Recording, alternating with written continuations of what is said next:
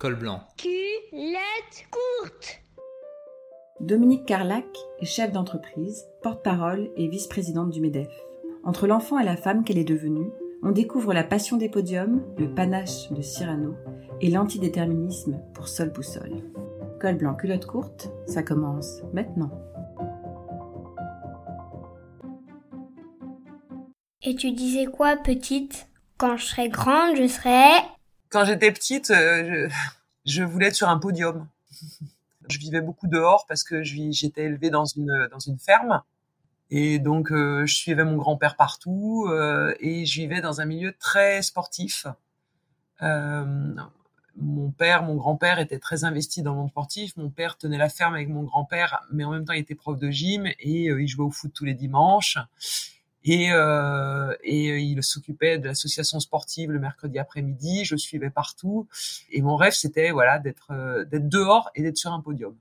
Et donc euh, je sais pas, ça me ça me ça me faisait rêver le, le côté euh, à la fois euh, un peu patriotique parce que on regardait tout le temps à la télévision à la fois les compétitions sportives genre Jeux olympiques, championnat du monde, match de foot voilà. Et puis, on était très ouvert aussi sur l'actualité politique qui mettait en lumière des personnalités qui voulaient œuvrer pour euh, l'intérêt collectif. Et donc ce côté euh, euh, monter au créneau et être en position de pouvoir euh, défendre à la fois, euh, enfin défendre une cause collective qui pouvait être dans un club ou dans une équipe ou pour le drapeau français ou voilà quelque chose porter finalement euh, une ambition et, euh, et, et, un rayonnement pour euh, un rayonnement en fait. Voilà, c'était ça le et je, je dans ma tête d'enfant, ça se traduisait, ça se matérialisait par être sur un podium. Et tu jouais à quoi à la récré? Euh, mes jeux, bah, c'était euh, la course. C'était, on organisait dans la cour d'école euh, primaire des courses de vitesse en relais et donc, euh, et ce que j'adorais, c'était euh, c'était ces moments que j'attendais avec impatience de me retrouver dans la cour de récré pour pouvoir euh, faire des courses de relais avec les copines et les copains. En l'occurrence, surtout les copains, parce que comme je courais très très vite, j'étais toujours dans l'équipe des garçons. et, voilà, l'essentiel de mes récréations, c'était pas de jouer trop aux osselets, un petit peu aux osselets quand même, beaucoup même en fait. J'adorais ça aussi je n'aimais pas les jeux de cartes, j'aimais bien les jeux d'osselets et j'aimais bien les jeux de course à pied. Tu travaillais bien à l'école? Ouais, j'étais plutôt genre première de la classe. Ouais, j'adorais. Euh, alors j'avais des parents euh, qui euh, considéraient que euh, l'école était un facteur d'ascenseur, enfin était un ascenseur social, que euh, voilà, et ils étaient très classiques. Donc c'était avant tout ne pas faire de faute d'orthographe, j'ai gardé ça à l'âge adulte. Je suis complètement obsessionnelle sur l'orthographe. Et, euh, et, donc j'aimais bien le travail. J'aimais bien le travail, euh, mais j'aimais bien le travail pour les résultats que ça apportait et, et, le côté ascenseur social de se dire que dès lors qu'on est éduqué, éduqué à la fois euh, instruction euh, scolaire mais également euh, culture, on pouvait tout faire. C'était pour moi c'était une espèce de potion magique l'enseignement et la culture qui permettait de se dire, on, à partir du moment où on est éduqué, on peut toujours sortir de sa condition sociale. On n'est pas soumis à un déterminisme social. Quel était ton livre préféré? Il y a eu deux époques. J'ai eu l'époque enfant où j'ai lu tous les Jules Verne, de la Terre à la Lune, Voyage au centre de la Terre, Le Tour du monde en 80 jours, Michel Strogoff, enfin, tous les livres de Jules Verne, je les ai tous lus. Euh, et ça, ça me faisait vraiment rêver parce que c'était le côté euh, un peu euh, aventurier sur fond de science et fond de comprendre qu'est-ce que c'est que la Terre, qu'est-ce que c'est que l'espace, qu'est-ce que c'est que le ventre de la Terre, le centre de la Terre. Donc ça, j'adorais ça, ça me ça me fascinait. Et au collège, je suis partie à fond dans la littérature et en particulier Flaubert qui ne m'a jamais quitté. Et donc euh, Flaubert, c'était pour moi euh, d'abord euh, l'écriture de Flaubert, qui en une phrase ou deux vous ciselait tout un pan de, de, de, la psychologie humaine, des sentiments humains. Et alors quand on est ado, on commence à être un peu exalté. Et donc du coup, pour moi, c'était l'exaltation absolue de pouvoir lire Flaubert. Et au lycée, il y a une œuvre qui m'a particulièrement marqué, donc c'était le théâtre euh, d'une manière générale. Et pour continuer dans l'exaltation euh, flaubertienne, je me suis attaqué à Racine. Et alors là, toutes les pièces euh, des tragédies de Racine, c'était absolument merveilleux pour la densité des sentiments et, surtout le livre de chevet que j'ai toujours aujourd'hui, c'est Cyrano de Bergerac. Le côté panache, le côté le côté créatif, côté engagement, le côté élégance par l'attitude et non pas par l'habit. Euh, ça, j'ai vraiment adoré et j'adore toujours. Avais-tu une héroïne ou un héros qui te faisait rêver? Alors d'abord Cyrano de Bergerac, lui-même, le, personnage. Et après des personnages ayant existé, j'étais complètement fascinée et ça a probablement euh, fondé mon engagement sportif par Colette Besson. Euh, Colette Besson, qui était une championne du 400 mètres aux Jeux Olympiques de 1968 à Mexico. Je suis née en 1968 et mon grand-père me parlait tout le temps de Colette Besson qui gagne le 400. Et j'ai eu la grande chance que Colette soit ma coach quand je suis rentrée en équipe de France. Et donc euh, c'était marrant parce que à la fois c'était un personnage pour moi inatteignable et euh, qui était quelqu'un de mythique pour moi, il y a eu la génération des gens qui ont adoré euh, Kili, le champion de ski euh, des Jeux de 68 à Grenoble. Et moi, c'était Colette Besson. C'est vraiment, euh, je me disais, elle avait un tel engagement, un tel appétit euh, sportif et puis des podiums justement que je m'identifiais à elle. Je me disais un jour, j'espère, je serai comme Colette Besson. Puis je la trouvais belle en plus. Quand tu étais enfant, est-ce que tu pensais qu'il y avait des métiers pour les hommes et d'autres pour les femmes? Non, ça ne m'a jamais effleuré absolument jamais effleuré. Je n'ai jamais eu conscience qu'il pouvait y avoir du sexisme ou qu'il pouvait y avoir des choses genrées dans la réussite, dans le travail, dans les métiers, dans la performance. Je n'ai jamais eu cette conscience-là, précisément parce que mes parents étaient dans cette logique que le genre humain doit être éduqué et cultivé et que c'est pas une question de genre que c'est une question que euh, nous avons cette chance quand nous sommes sur Terre de pouvoir euh, être éduqués et cultivés. Après que ça soit des petites filles, des petits garçons, euh, et quelles que soient leurs orientations futures, ça n'était pas le sujet et je n'en avais absolument pas conscience. Je vais préciser une chose, c'est que je n'en avais pas conscience à l'âge euh, quand j'étais enfant et à l'âge adolescent.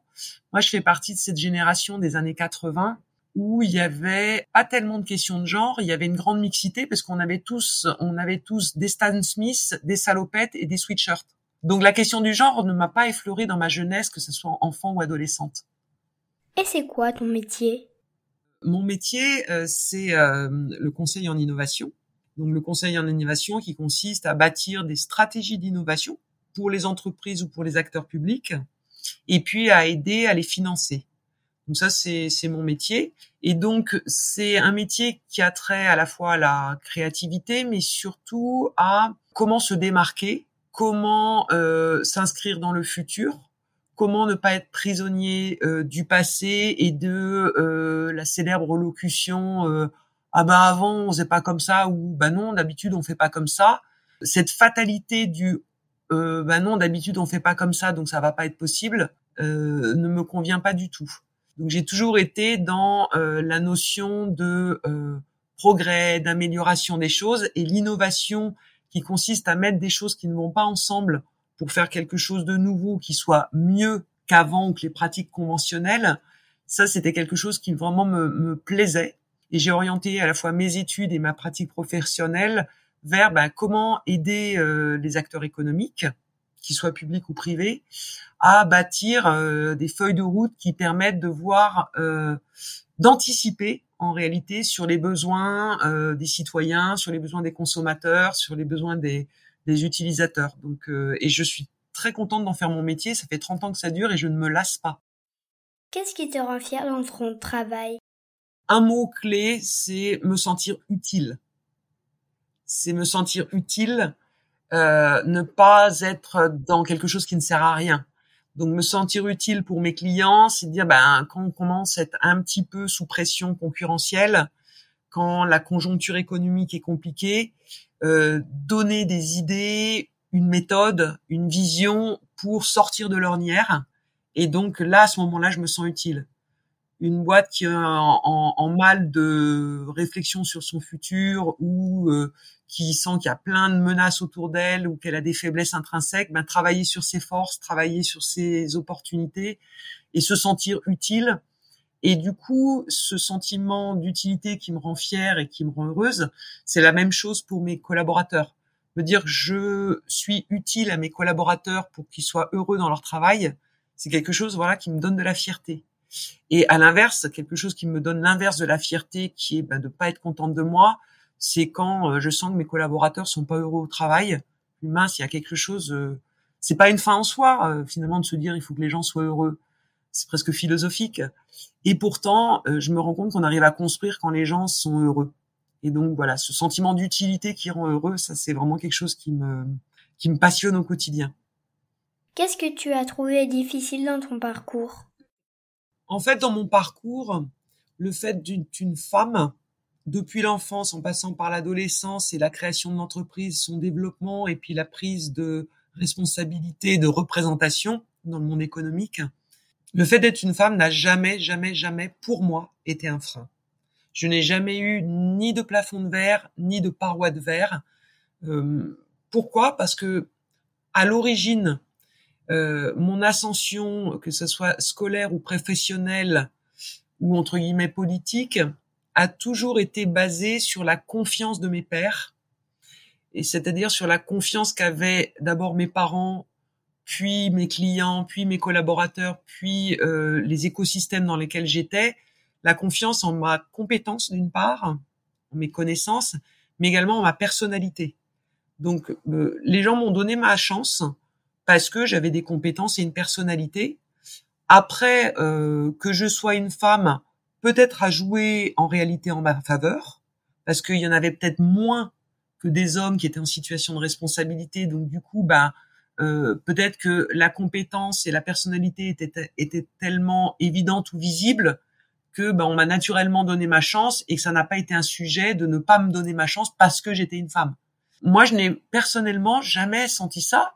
Après, j'en ai pris conscience quand j'ai eu 50 ans que je suis arrivée dans des responsabilités nationales, dans une campagne euh, nationale qui était euh, l'élection de la présidence du MEDEF, où là, j'ai senti un particularisme que j'incarnais, qui était, tiens, c'est une femme.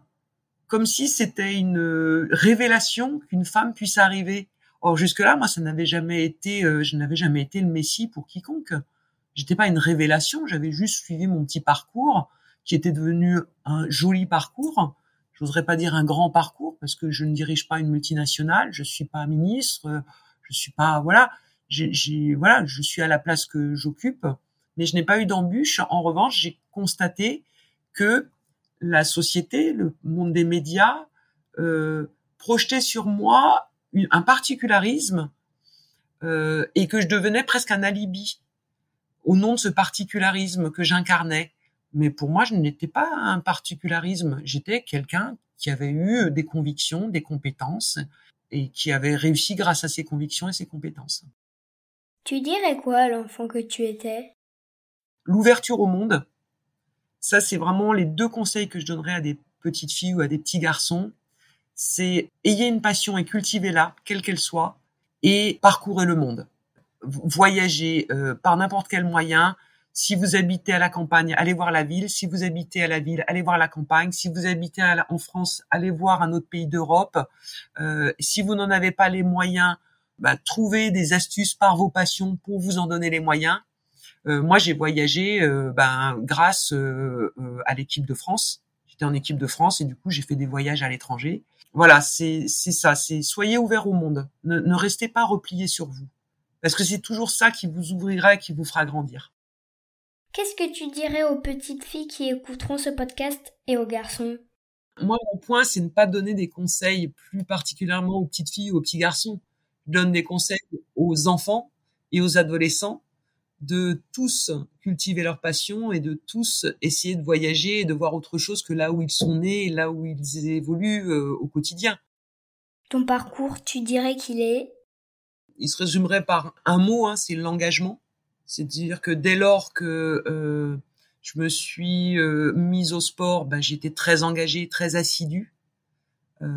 et pour avoir du résultat, bah, c'était pas juste la magie ou la passion, hein, c'était le travail qui allait avec.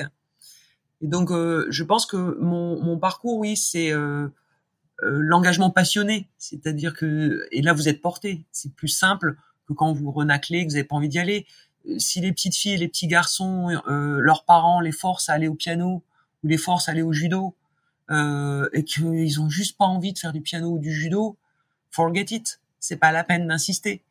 Euh, par contre, si les parents ils détectent que bah, c'est la batterie ou que c'est euh, euh autre chose, la lecture ou euh, autre chose, bah, là j'incite les parents à les, à les, il n'y a pas de passion, il n'y a pas de hobby, il n'y a pas de euh, qui soit pas intéressante. C'est ce qui nous forge. Donc mon parcours, il s'est forgé sur j'ai choisi des choses. Je vais pas parler de la musique, mais voulais absolument faire de la musique quand j'étais petite et je voulais faire du violon. Bah, j'ai fait 15 ans de violon. Ça m'a ouvert l'esprit de manière incroyable, alors que je vivais dans un, une petite ville de 2000 habitants. Je voulais absolument faire du violon. Mes parents, ils se sont débrouillés à ce que je puisse faire du violon. Euh, et, et, donc voilà, c'est ce côté, euh, je détecte une passion et à ce moment-là, je la prends au sérieux et si je la prends au sérieux, je m'engage dedans. La seule arme des enfants contre le monde, c'est l'imaginaire. Col blanc, culotte courte revient très vite. Un podcast en derby.